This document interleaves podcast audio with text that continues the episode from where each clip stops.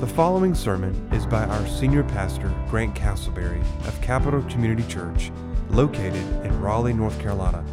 Capital Community Church is a people awakened to a holy God. If you are searching for a new church home, are from out of town looking for a church to worship with, or simply seeking for answers, please join us for worship at 9 o'clock a.m. every Sunday morning.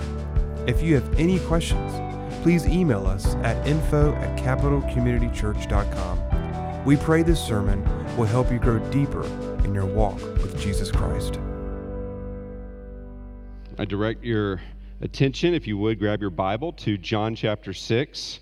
I'm going to read verses 16 to 21.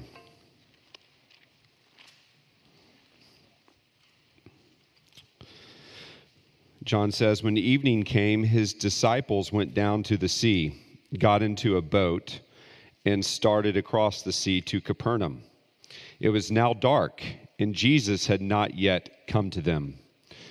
The sea became rough because a strong wind was blowing.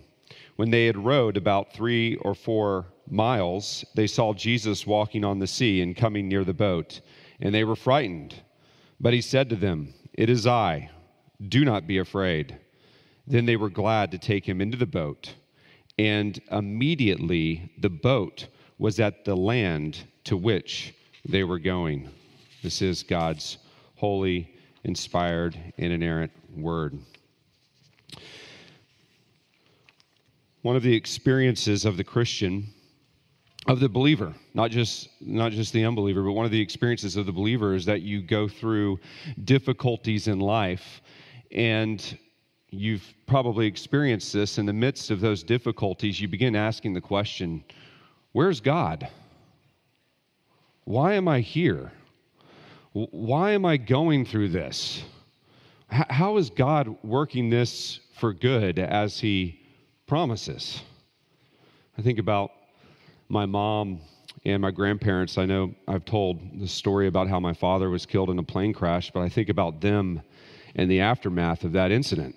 My mom was just 26 years old and faced the reality of my dad being in this plane crash over the Atlantic Ocean. Massive search and rescue operation. They never find his body. So trying to find closure in the midst of that, and they the only thing they found, they found his flight suit and his helmet, but they never found him. And just the, the storm that that wrought in my grandparents' lives, Charles and Phyllis Castleberry, and in, in the life of my mother, and obviously my dad's brothers and sisters, and, and so on and so forth. And, you know, it's, it's Psalm 6, what Kenny read earlier, that, that you're sitting there and, and you're weeping and you're grieving, and, and you're asking that question why, God? My brother in law and sister in law, about five years ago, went down on a Sunday morning and they found their almost two year old daughter dead in her crib, no longer responsive. Strong believers. Serves essentially on the elder board at, at their church, born again. Why God? How are we to walk through this difficulty? One of the things that I think is so instructive about this section in John chapter 6 is it gives us great insight into the heart of our Lord Jesus Christ and how our Lord Jesus guides us and walks with us in the midst of difficulties. John Calvin said this great quote. He said, The Lord often makes his people fall into alarming dangers that they may more plainly and familiarly recognize him in their deliverance. Isn't that interesting? The Lord makes his people fall into alarming dangers so that they may recognize him when they're delivered. One of the things that Jesus wants to teach us, and I want you to turn over to John chapter 1. I had you turn there last week. I want you to turn there again. Turn to the left to John chapter 1. Remember this principle that, that John gives us in verse 16. John 1 16. This is the principle of the Christian life. For from his fullness we have all received grace upon grace. The only place that you will find grace, which is God's unmerited favor, is from the Lord Jesus Christ. There's nowhere else you can go. And why is that the case? Why is Christ the only place that you can find grace in your life? Well, John answers that in, in verse 18. Look just a couple verses down. He says, No one has ever seen God, but the only God who is at the Father's side, who's that? The Lord Jesus. He has made him known. He's disclosed God. Jesus is the eternal Son of God. No one has ever seen God, He's a spirit, but Jesus, the second person of the Trinity, the eternal Son of God, He has made Him known. So, the reason why Jesus is the only place that you can find grace is because He is the Son of God. Grace comes from God. And Christ is the mediator between God and man, the place that we go to find grace. And, it, and it's in these stories, these signs that Jesus' work, that Jesus works, that the veil is really uh, torn back, and you see the power and the majesty and the deity of the Lord Jesus Christ. Now, remember the context. Jesus, in, in the verses previous, had fed a vast multitude. You remember they're on the, the northeast side of the Sea of Galilee, and a crowd had followed him. They're, they're away from many towns and villages, and there's this difficulty about where they're going to find food to feed uh, a group of about 20,000 people. And Jesus had multiplied the dinner of a boy, five loaves and two fish, and fed everyone with 12 baskets of food left over. And what John tells us is that Jesus, this is verse 15, if you turn back to John 6 and look at verse 15, in the aftermath of this, he says, Jesus, perceiving then that they were about to come and take him by force, to make him keen, Jesus withdrew again to the mountain by himself. So all the people are on a plain. Jesus goes back up on this hill. And the only way to then disperse the crowd was to send the disciples back down to the sea into the boat and to go back across the Sea of Galilee to Capernaum. That was the only way that the crowd would leave was to send the disciples away. So let's pick it up in verse 16. When evening came, his disciples went down to the sea, got into a boat, and started across the sea to Capernaum. Just a geographical reference. Remember, they're on the east side of the Sea of Galilee. They are going from east to west. Capernaum was on the northwest shore. This would have been a distance of about five to six miles that they are going by boat. John, who was there, remember, John, who's writing this, was there in that boat at that moment, says four things about their situation in the next few verses. Two of them are found in the second part of verse 17. He says, It was now dark. That's one. It was nighttime. It was probably after 7 or 8 p.m. that they began rowing. And we're told in another gospel that they would row until 3 to 6 a.m., the fourth watch of the night. So it was dark, it was the middle of the night. And then, secondly, we're told that they were separated from Jesus. Jesus had not yet come to them. Now, remember, John is writing this many, many, many years after the fact, and he's he's recounting, he's anticipating that Jesus is going to come to them walking on water, and he's explicitly saying they are alone and away from Jesus. So that's their second, second aspect of their situation. They're separated from Jesus. Third, verse 18, he says, the sea became rough. That's the, that's the third element. The sea became rough because a strong wind was blowing. Almost as soon as they got into the boat and started rowing across the sea, this is if you if you think you, if you if, has anybody ever used a rowboat before? Do you face the direction that you're going, or do you face backwards? You face backwards, right? So they get they get in the boat and they're all holding those those oars facing east because they're going west. And as soon as they start going, what happens is a wind from the north comes down into the Sea of Galilee. And th- this, this, there's uh, topographical reasons for this. The, the Sea of Galilee is about 600 feet below sea level, very low. Uh, not as low as the Dead Sea, but still uh, it's, it's very low in elevation, and there's hills all around it. And then there's mountains to the north. And so what happens, those winds come up and over those mountains and shoot right down into the Sea of Galilee. And, it, and just like that, it can turn into a whirlpool. And so that's what happens. They get into the boat, they start rowing, and then they find themselves in the middle of uh, a very windy night. Uh, people have said that at times 10 foot swells can be seen on the, the Sea of Galilee. Now, we call it a sea, it's a lake.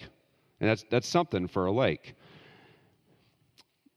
And then the fourth aspect of their situation they rowed, verse 19, about three or four miles into the lake. The Greek text actually says that the distance is between 25 and 30 stadia. And our English translators are nice enough to translate it directly into uh, American miles for us. A stadia would be about an eighth of a mile. So 25 to 30, you know, you, you do the math. You're between essentially three and four miles. And what, what John is painting the picture of is that they're in the middle of the lake they're, they're a little bit probably past the midway point, but they're still in the middle of the lake. The winds are blowing, the waves are high, it's dark, and they're there without the Lord Jesus. And it feels like there's nowhere to go. You can imagine the conversation that's taking place among the disciples? What would you be saying if you were in this situation? You know, didn't we tell Jesus to send all the people away to get food earlier? And if only he had done that, we could have we could have departed much sooner and we wouldn't be in this situation.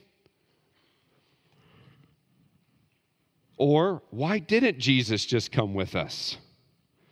Why didn't we just insist, Jesus, we're not leaving unless you come? Why are we in this situation? And of course, this is the situation that we find ourselves in, isn't it? Why am I here? And where is the Lord Jesus Christ in this moment? Where is he? Here's the first thing I want you to see Christ above the storm. Christ above the storm.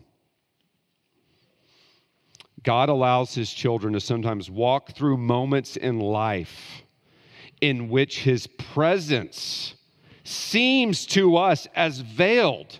It's like God's not even there.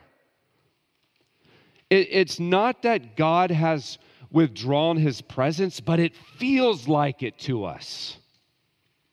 It's like God has hidden his face from us. And when you read the Psalms, you see this over and over and over again. Let me give you a few references. David says in Psalm 13:1, "How long, O Lord, will you forget me? Forever? How long will you hide your face from me?" Job says, Job 30:26, he says, "When I waited for light, there came darkness. When I waited for light, there came darkness. And then the psalmist, Psalm 44 24, he says, Why do you hide your face? Why do you forget our affliction and oppression? For our soul is bowed down to the dust, our belly clings to the ground. Have you ever had a day where it seems like your belly just clings to the ground? Isn't that an interesting way of putting it? But where's Jesus? Where is he? Well, Matthew tells us. I'm not going to have you turn there, but I'm going to I'm going to read you what Matthew says about where Jesus is. This is Matthew 24, 23. After he had dismissed the crowds, he went up on the mountain by himself to pray. When evening came, he was there alone. But the boat by this time was a long way from the land, beaten by the waves, for the wind was against them. Now, let me ask you a question. When Jesus was praying on that mountain, who do you think he was praying for? Who do you think he was praying for on that hill? His disciples. He was praying, I have no doubt, and interceding for these men. You see, from the vantage point of the disciples, all they see is the predicament of their situation the wind, the waves, the seeming absence of Christ, the nowhere to go, middle of the lake situation. But if you take a step back and you see the whole picture, you see something different. One of these days, I want to commission a painting. And in this painting, you would paint in the background the Sea of Galilee, starry, moonlit night, the high waves, the winds, and you would see that boat in the background tossed on the sea, waves crashing against its hull. But in the foreground, Jesus is there kneeling.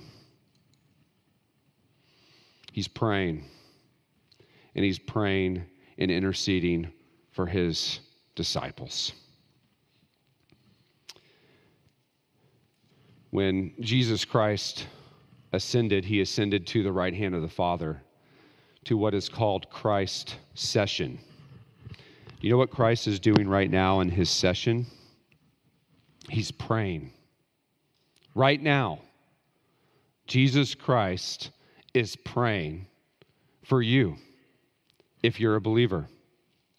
Romans 8:34 Christ Jesus is the one who died, more than that who was raised, who is at the right hand of God, who indeed is interceding for us.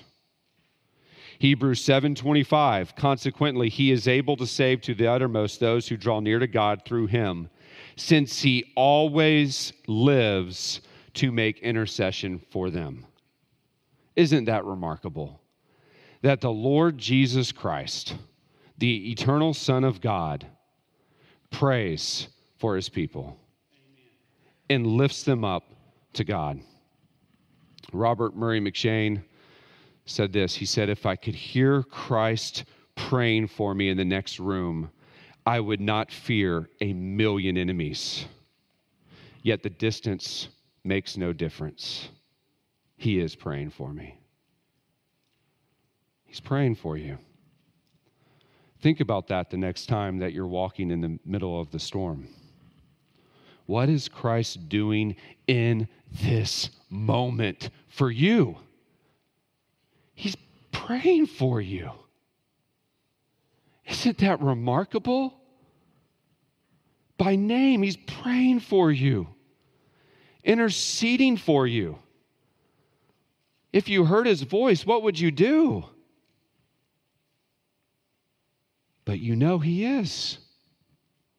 So, what do we have to fear? Answer nothing. Nothing. Still, it's hard walking through those moments. So, what do you do when the storms don't seem to lift? What do you do when it seems like God is veiling his face from you? Let me just give you a few points of application. One, you have to keep pressing on.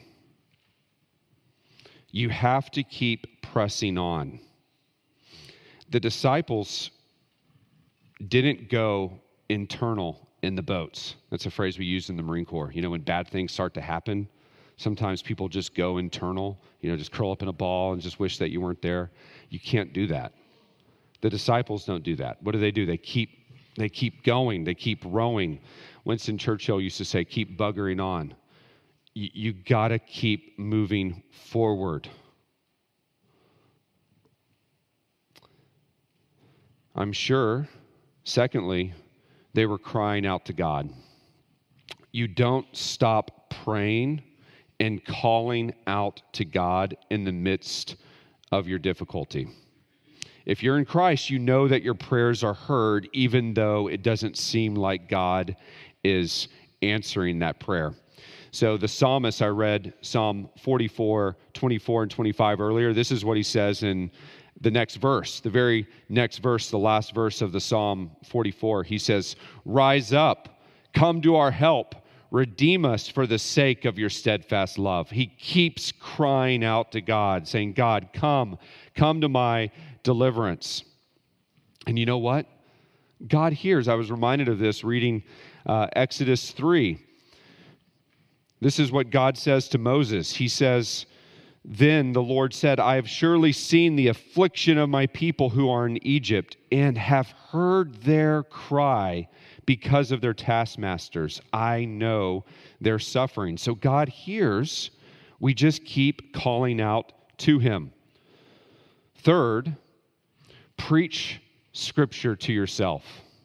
Preach scripture to yourself. You got to have some text that you go to when you're in dark moments. You got to have these go to texts. Let me just give you a couple that I like to use. One is Psalm 11. Psalm 11, I'll just read it briefly to you.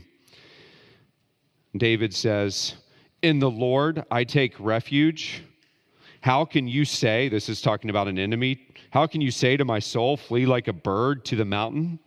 For behold, the wicked bend the bow, they have fitted their arrow to the string to shoot in, in the dark at the upright in heart. He says, If the foundations are destroyed, what can the righteous do? In other words, what can we do when things have melted down? What can you do when in a country that's turned its back on God? What can you do? And he reminds himself, he preaches to himself. He says, I remember that the Lord is in his holy temple. The Lord's throne is in heaven. In other words, the Lord is ruling. And then he says, The Lord sees. His eyes see. His eyelids test the children of men.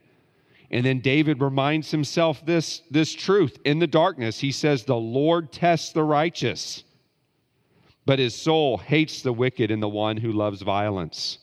In other words, what you're walking through is a test. The Lord's allowing you to go through the test. And then David says, Let him rain coals on the wicked, fire and sulfur and a scorching wind shall be the portion of their cup. And then he reminds himself again, For the Lord is righteous. He loves righteous deeds. The upright shall behold his face. The upright, the godly, will see the face of God again. That presence of God. That's what the face represents is the intimate presence of God. If I've ever visited you in the hospital, uh, you've probably heard this next verse. This verse was given to me by Jim Young. I think, Jim, I think you preached this verse to yourself. Psalm 119, 165. Great peace have those who love your law, nothing can make them stumble. Great peace have those who love your law. Nothing can make them stumble. And then one of David's personal favorites, Psalm 16:8. I have set the Lord always before me, because he is at my right hand, I shall not be shaken. It's, it's reminding yourself who you are and where you stand with God. And it's preaching that truth to yourself again and again and again and again and again. God is with me. I have set the Lord before me. Because he is at my right hand, I will not be shaken. I find my refuge in the Lord. I will see his face again. You remind yourself of these truths. So that's three, four. You seek encouragement from a godly friend. Sometimes what you need in those moments of darkness is just a good, godly friend to come and sit with you, be with you, remind you of truth, and to pray with you. Paul says, 2 Corinthians 7 6, he says, But God, who comforts the downcast, comforted us by the coming of Titus. God comforts people through other believers. Man, that is so that there's nothing like calling up a friend and having and just explaining your difficulty and having that person speak truth into your life and praying for you. Sometimes that alone just causes the clouds to go away. And then, fifth and finally, you wait for the Lord. You wait on the Lord. Isaiah says, Isaiah 30, 18, blessed are all they that wait for him. You wait for the Lord, and the Lord will come. But it's often in his timing, not ours. This is what Pink says. Listen to this. This is such a profound quote. But let us remind ourselves that God is in no hurry. He waits his own good time. Omnipotence can afford to wait, for it is always sure of success. Did you hear that?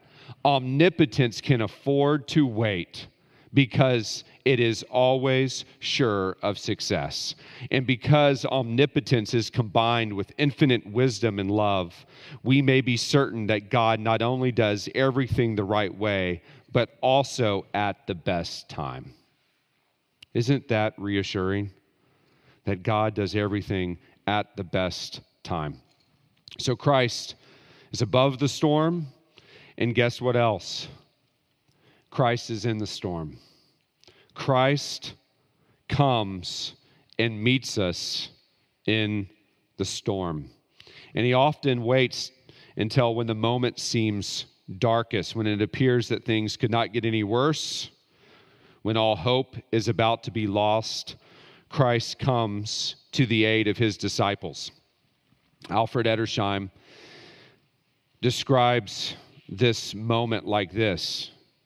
He says, then, remember, Jesus has been praying.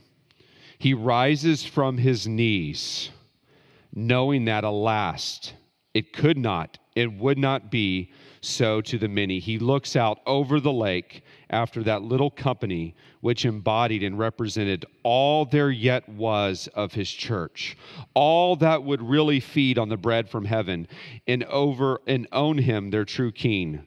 Without presumption, we may venture to say that there must have been indescribable sorrow and longing in his heart as his gaze was bent across the track which the little boat would follow.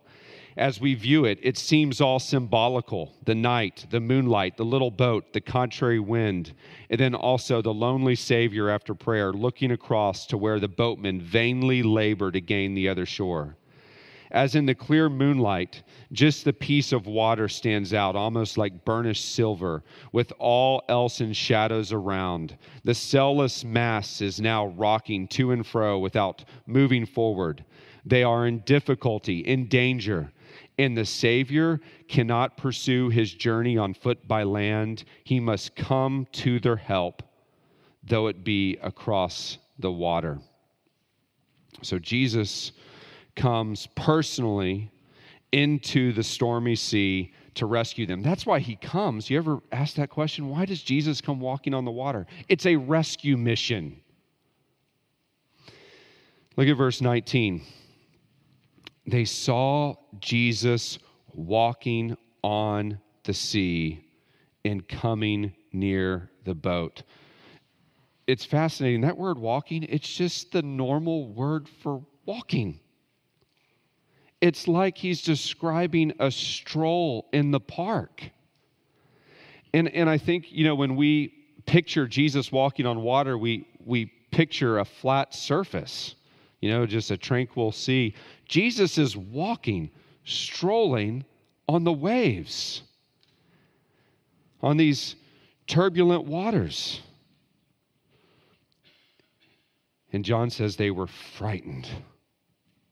This is one of the ways that we know that this miracle really happened. I think this is remarkable. The disciples had seen so many miracles, miracle after miracle, healing after healing. They'd seen him turn the water into wine, they'd seen him multiply the loaves, heal lame men, sick people miles away. But what they didn't expect was Jesus to come walking to them on the water. That word saw, when it says they saw Jesus, it's theoreo, where you hear our English word theater. It's the picture of gazing, of staring down at something. That's what they're doing. They, they see something on, on, the, on the waves, and, and, and they're like, What's that? And they start looking and they're, and they're staring at it. And this phrase, this word, is often used when people saw Jesus' miracles. John says in John 2:23, many believed in his name when they saw theoreo, the, the signs that he was doing.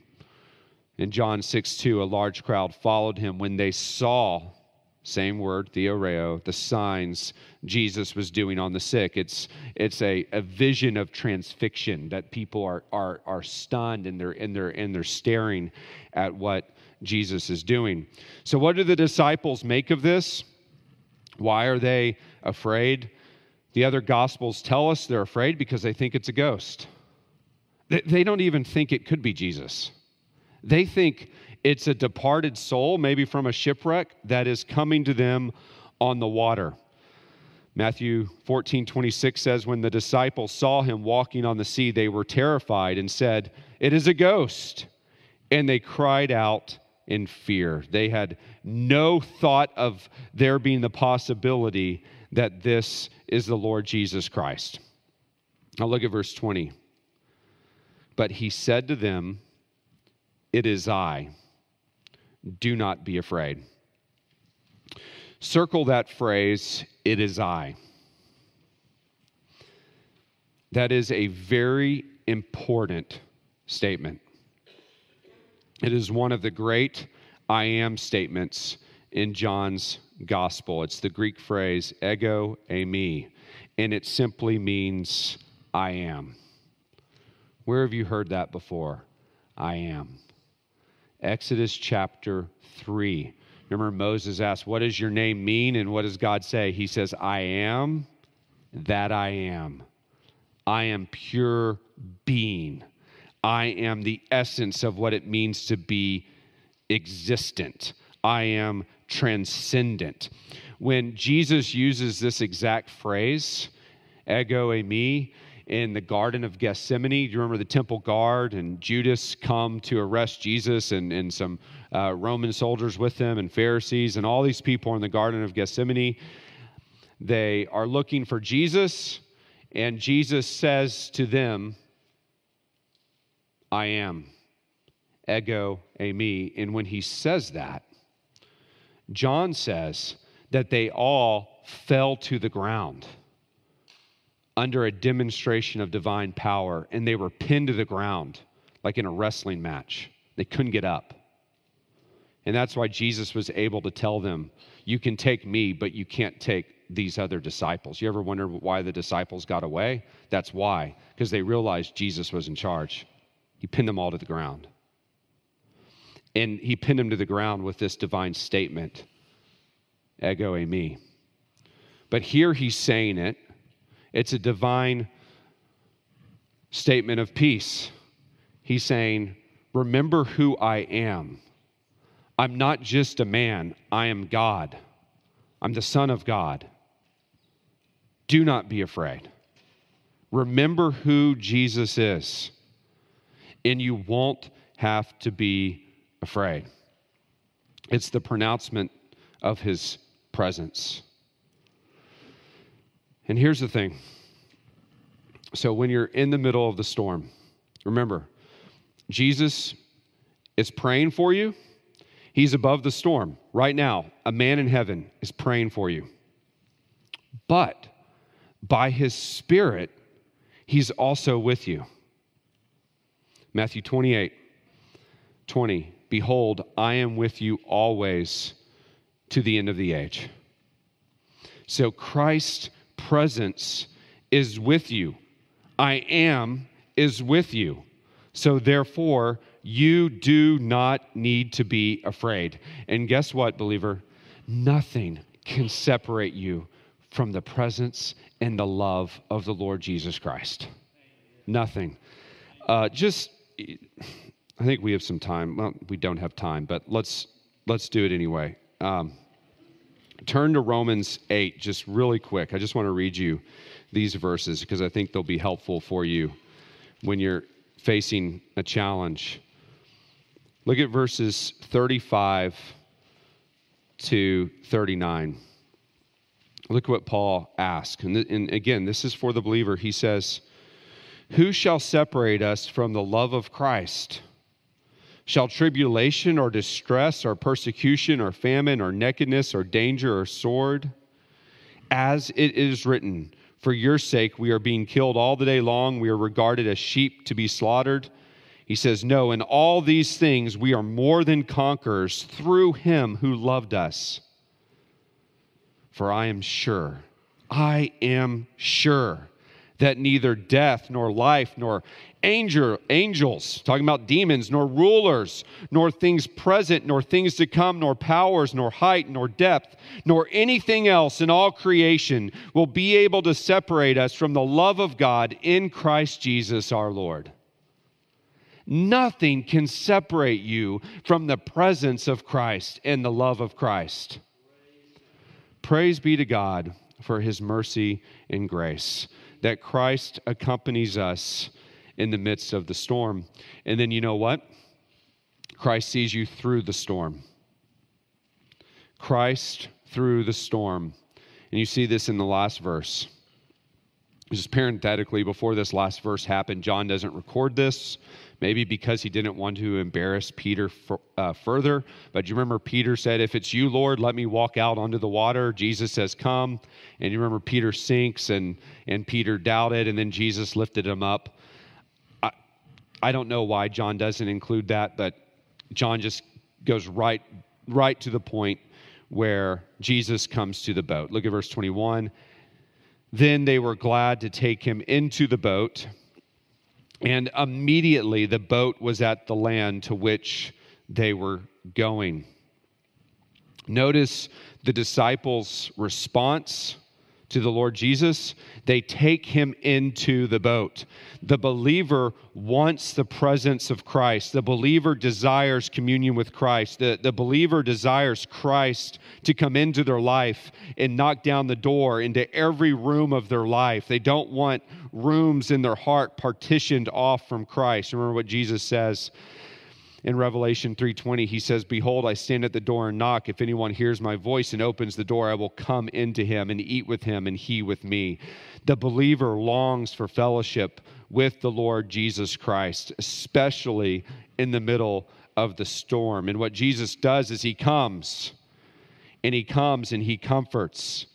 And you no longer feel alone and you know in his intimate intimate presence that he is with you now, here's the thing none of that is true of the unbeliever. None of these promises are true for the non Christian. They're not assured of the presence of Christ.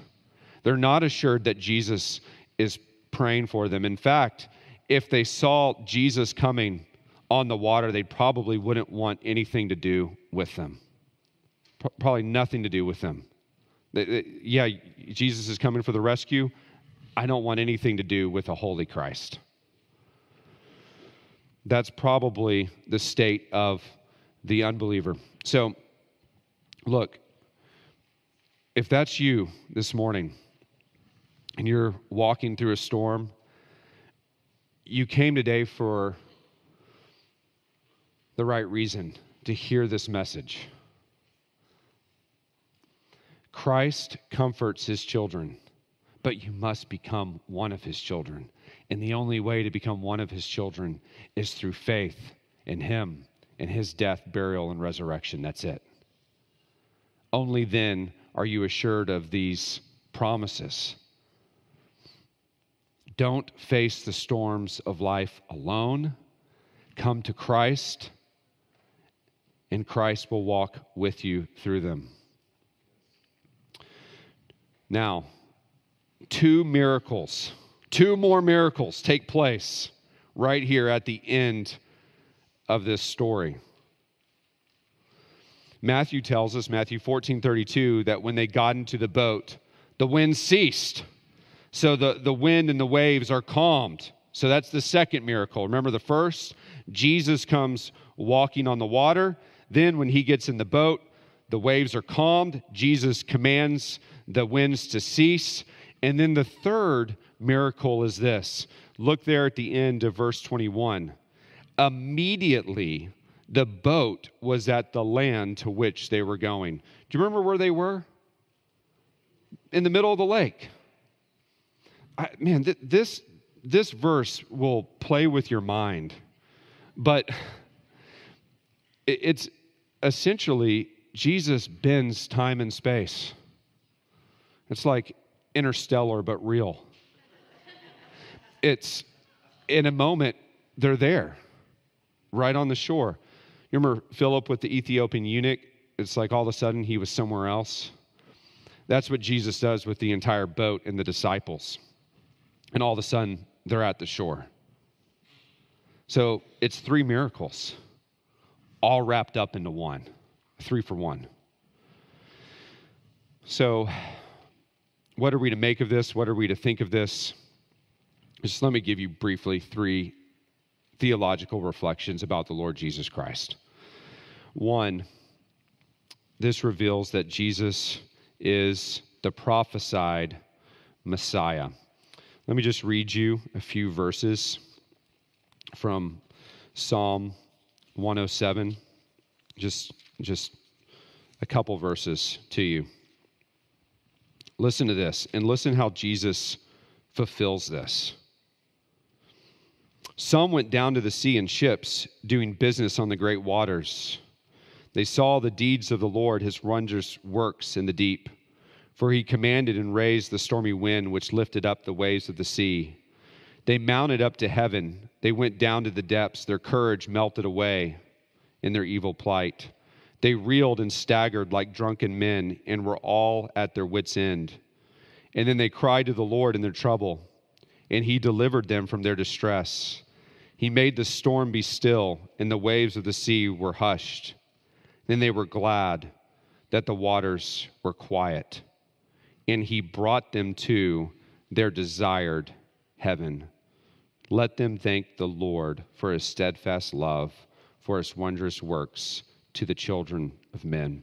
You see, in this moment, Jesus is fulfilling a messianic psalm.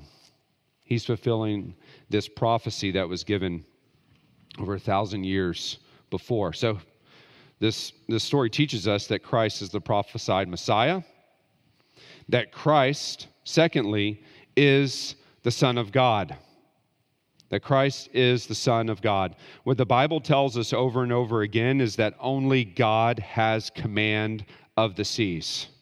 Only God commands the seas. Psalm 65 7 says, You stilled the roaring of the seas, the pounding of their waves, and the tumult and the tumult of the nations. Psalm 89 9 says, You rule the raging of the sea when its waves rise you still them. And so Christ is showing us, showing his disciples, giving them definite proof that he is the Son of God. The writer of Hebrews says he is the radiance of the glory of God and the exact imprint of his nature. And then, third reflection, and this is so important for us, is that the proper response is worship.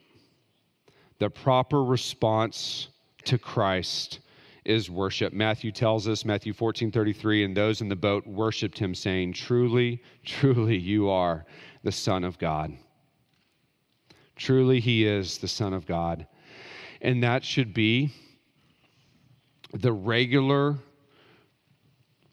praise of our hearts to him. Because life, listen very carefully, life is one storm after the next. It really is. You remember the hobbit out of the frying pan into the fire? It's one thing after the other. You think that you've, you, you're in smooth sailing, and the next thing you know, you're, you're right back in, into the hopper. And what Jesus does over and over and over and over again, all the way until you get to glory, is he delivers you. And he comes to your aid and he provides the solution. And, and the, the response is, and the reason why he does this is for worship, is for you to praise his name and cry out to him and glorify him. And that's where he wants us to be this morning. That's where he wants you to be this morning, is worshiping him, praising him with all of your heart, singing praise to the Lord. We're supposed to end in worship. We're supposed to end in worship. Heavenly Father, we do worship you. And we praise you for who you are, that you are the Son of God, that you come to the rescue of your children, that you pray for us in the midst of our difficulty. You calm the storms of life. You reveal to us that you are the Son of God, the all powerful, mighty Christ. That you are worthy of all of our worship. So we praise you, Lord, and we honor you this morning. In Christ's name we pray. Amen. Thanks for listening. For more sermons, information, and events, check out our website at capitalcommunitychurch.com.